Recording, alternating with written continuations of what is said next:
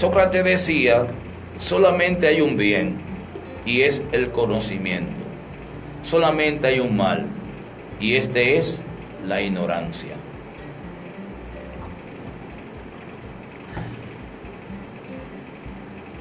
El conocimiento, la ignorancia. Desconocer quiénes somos nos lleva a cometer tantos errores, a vernos que somos distintos, a vernos, a creernos que somos distintos, a creer que el hombre es más que la mujer, porque todavía no nos damos cuenta que somos el espíritu habitando en el lodo, en esto que es nuestro vehículo de manifestación. Es por ello que nosotros siempre insistimos de que las autoridades de nuestros países en este proceso de compartir el conocimiento, de que los jóvenes se formen en las aulas de clase, debe enseñarse, debe enseñarse quiénes somos, que podamos entender conceptualmente que somos el espíritu habitando en el lodo. ¿Qué significa la palabra ser humano? Ser humano, espíritu habitando en el lodo identificar, tener eso bien claro, que la persona es máscara, es falsedad, es un personaje que desempeña el espíritu en su viaje de la vida. Y que lo más importante para el espíritu en este viaje de la vida es la calidad de vida que tenemos, nuestra convivencia, nuestro compartir con los demás. Porque las cosas del mundo permanecen en el mundo. Las cosas del mundo seguirán en el mundo. Puedes levantar, ser, como dicen, eh, caer en la ilusión de que soy dueño de tantos edificios, de tantas fábricas, que tengo tantos empleados, tantas personas que dependen de mí. Vivir en la ilusión, en la ilusión del control de que somos lo que podemos hacer cosas. Y sin embargo, como que todavía nunca nos hemos detenido a ver cómo el que es dueño de la mansión, dueño de la casa, el que es dueño, el que entiende que es dueño de cosas, también pasa por el mundo, también pasa en el viaje de la vida. Y qué bonito fuera que todos podamos convivir dentro de la realidad de quiénes somos, el Espíritu con una misión por cumplir sobre la tierra. Le preguntaba a alguien en estos días que entré a un supermercado, no, a, una, a un negocio de venta de comida, a un negocio de venta de comida, y veía una variedad de alimentos y le preguntaba a un señor ya de unos 60 o 70 y algo de años, y le preguntaba a él, ¿cuál de todos esos alimentos no proviene de la tierra? Y quiero que hagamos este ejercicio, quienes están compartiendo conmigo este programa. Piensa cuál es el alimento que no proviene de la tierra cuál es el alimento que no proviene de la tierra. Y vamos a encontrar que todo viene de la tierra. Todo viene de la tierra. Entonces, todo viene de la tierra y todo regresa a la tierra. Y este edificio, que es nuestro vehículo de manifestación sobre la tierra, está hecho de tierra. Porque esto, este cuerpo es lodo. De hecho, su etimología humano viene del latín humus, que significa tierra, lodo, polvo.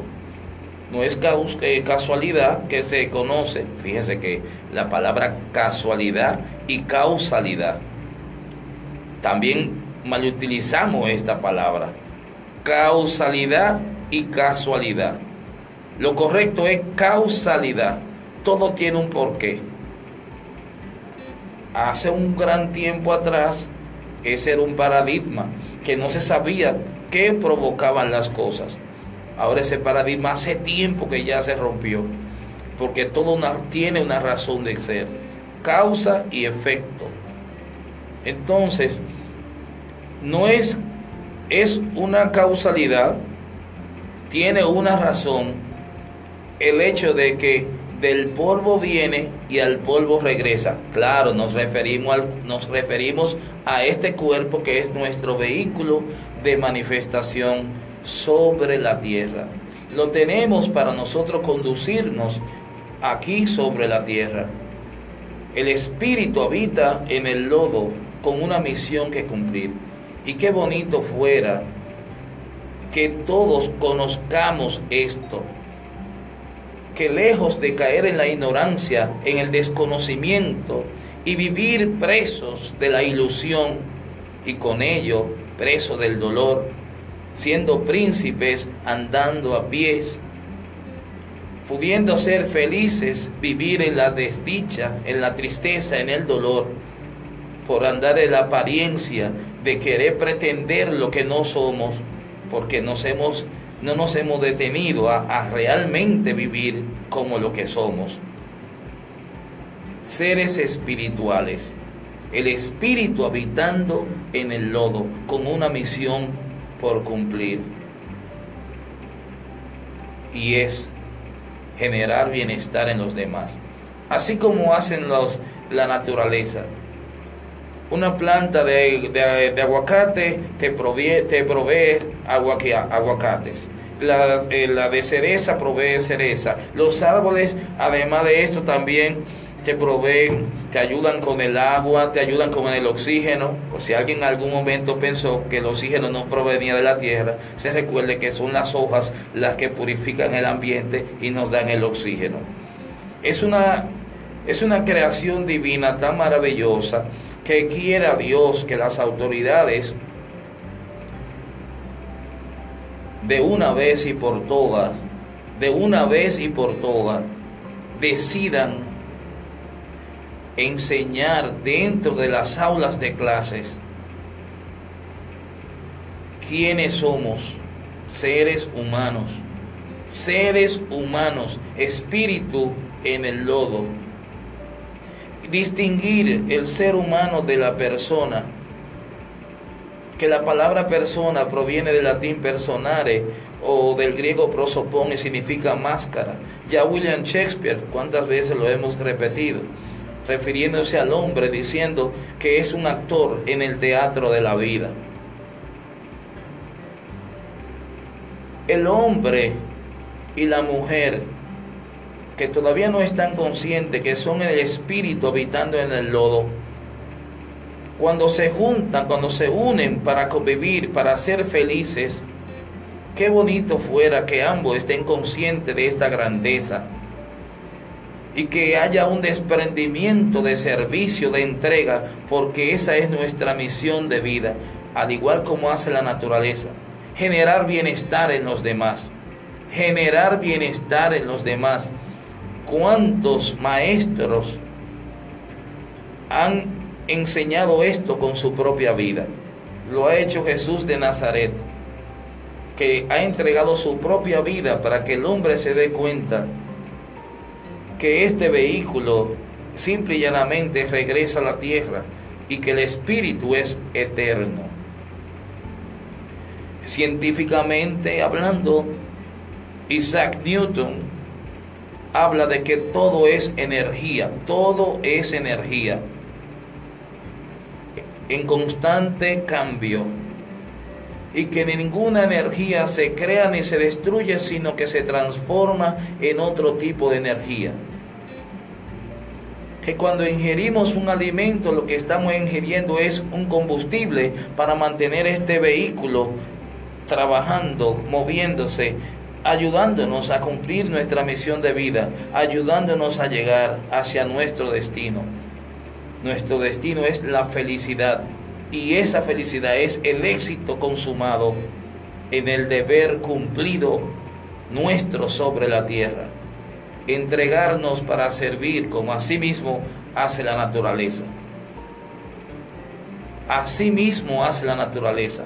Qué bonito que tanto hombre y mujer, el espíritu habitando un cuerpo de hombre o habitando un cuerpo de mujer o con la distinción, en, en la duda de si es hombre o si es mujer.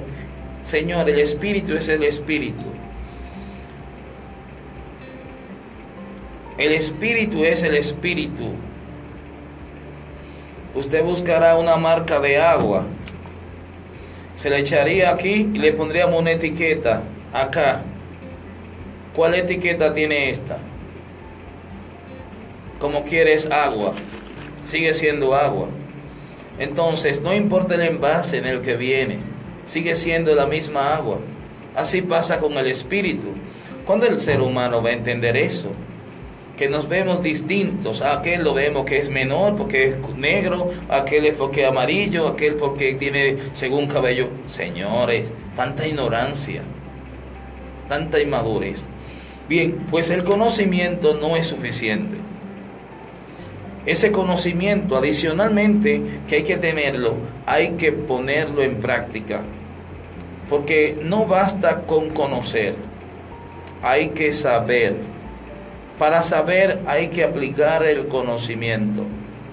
Yo siempre insisto en que el conocimiento es el arroz del que estudia. Es como si fuera el arroz.